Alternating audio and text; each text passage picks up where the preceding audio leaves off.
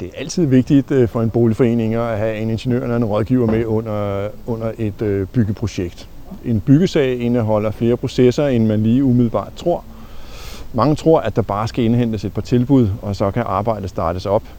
Men øh, der ligger normalt et stort forarbejde for at kvalificere en boligforening eller en bygherre til at tage en beslutning. Og så er der de juridiske spilleregler, som der også findes i en byggesag.